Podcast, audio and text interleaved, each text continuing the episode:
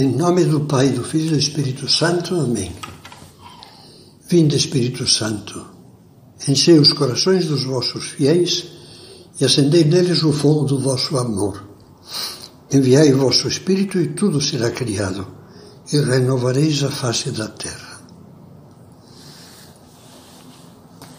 Viemos na última meditação aquele itinerário que São José Maria oferecia ao estudante de arquitetura que procures a Cristo, que encontres a Cristo, que ames a Cristo. É o itinerário que Nosso Senhor nos pede percorrer a cada um de nós. Nós sabemos onde Jesus está, dizíamos ao terminar a última meditação. Não dissemos onde estava no tempo pretérito, mas onde está agora. Porque, como diz São José Maria, não é Cristo uma figura que passou, não é uma recordação que se perde na história, vive. Ao amanhecer do domingo de Páscoa, as santas mulheres foram ao sepulcro onde haviam deixado o corpo de Jesus e ficaram espantadas porque viram o túmulo aberto e vazio. E um anjo do Senhor em vestes resplandecentes que lhes dizia: Por que buscais entre os mortos aquele que está vivo? Esta mesma indagação pode ser dirigida a nós. Por que buscas entre os mortos aquele que vive? Cristo vive, diz também São José Maria. Esta é a grande verdade que enche de conteúdo a nossa fé. O cristianismo não é uma teoria bonita nem uma doutrina sugestiva, nem a recordação de um grande mestre espiritual. O cristianismo é uma pessoa viva, Jesus de Nazaré, verdadeiro Deus e verdadeiro homem. Ser cristão é, acima de tudo, ter uma relação pessoal com alguém, com Jesus. Por isso, somos mais ou menos cristãos conforme seja a nossa relação pessoal com Jesus. Quantos não se perderam em devaneios teóricos por não terem procurado conhecer, ver Jesus?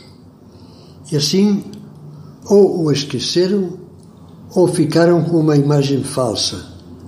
Um Jesus de perfil impreciso, uma bela figura sentimental adaptada ao gosto do consumidor, mas vazia de conteúdo. Vale a pena ler o que escrevia São José Maria, pois é possível que seja o nosso retrato. Esse Cristo que tu vês não é Jesus. Será quando muito a triste imagem que pode formar teus olhos turvos. Purifica-te Clarifica o teu olhar com a humildade e a penitência. Depois, não te hão de faltar as luzes límpidas do amor e terás uma visão perfeita. A tua imagem será realmente a sua, Ele. O mesmo santo vai nos dar uma pista para procurar com segurança o Jesus verdadeiro e não uma ficção ou um sucedâneo.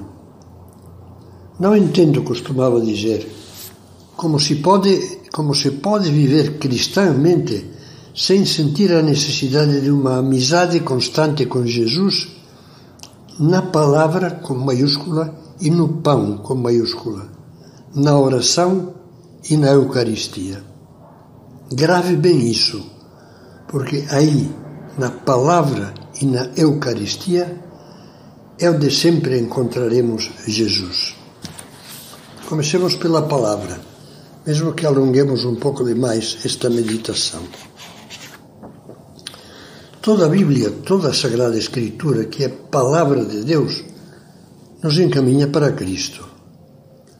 Tendo Deus falado outrora aos nossos pais, muitas vezes e de muitas maneiras pelos profetas, diz a carta aos Hebreus, agora falou-nos nestes últimos tempos pelo Filho resplendor da sua glória e imagem da sua substância.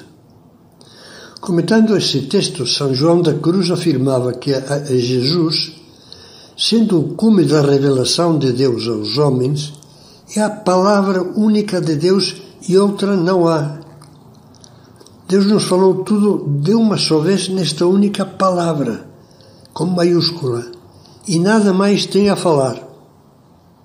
Neste mesmo sentido, o teólogo medieval Hugo de São Vítor declarava: toda a Escritura, toda a Bíblia, constitui um único livro e o seu título é Cristo.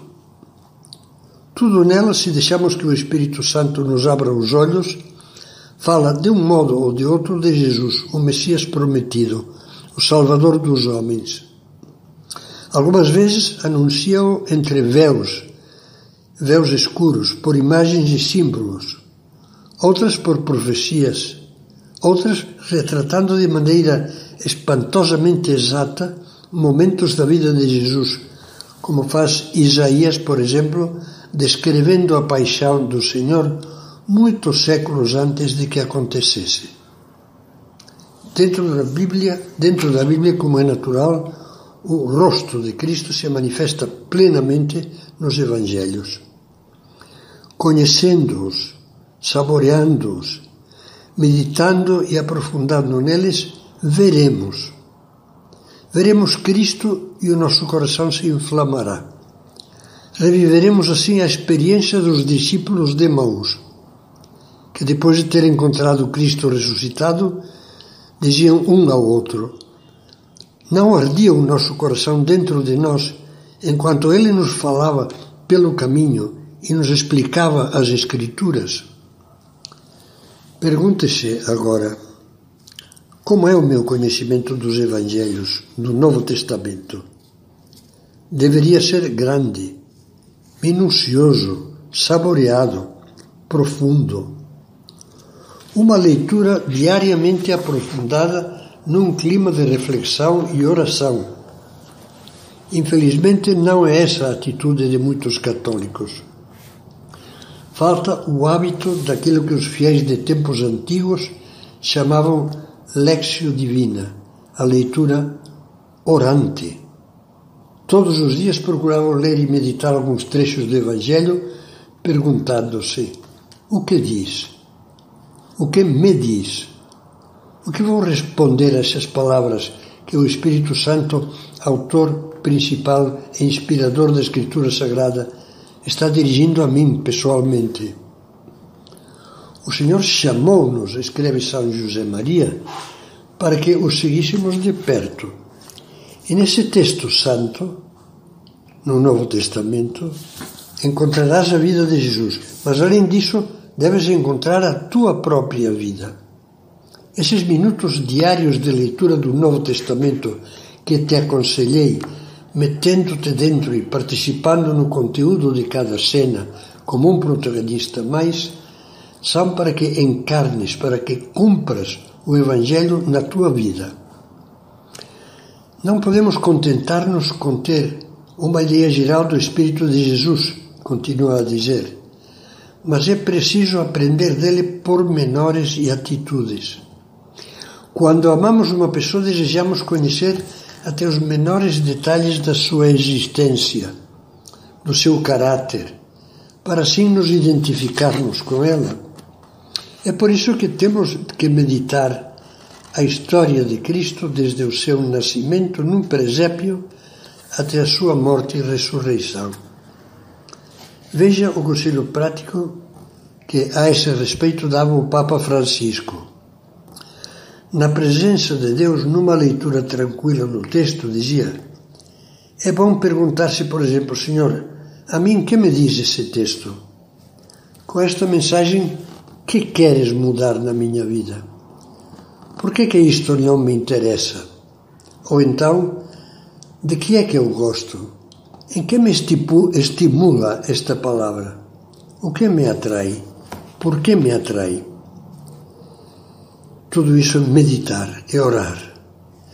Se fizermos assim, acabaremos olhando para o rosto de Cristo e lhe diremos como Pedro: Só tu tens palavras de vida eterna. Ao mesmo tempo, essa leitura que aprende a escutar a voz de Deus é o início de um diálogo, pois suscita em nós a vontade de dar uma resposta, de praticar uma conversa com o coração e com os atos que nos identifique cada vez mais com Jesus.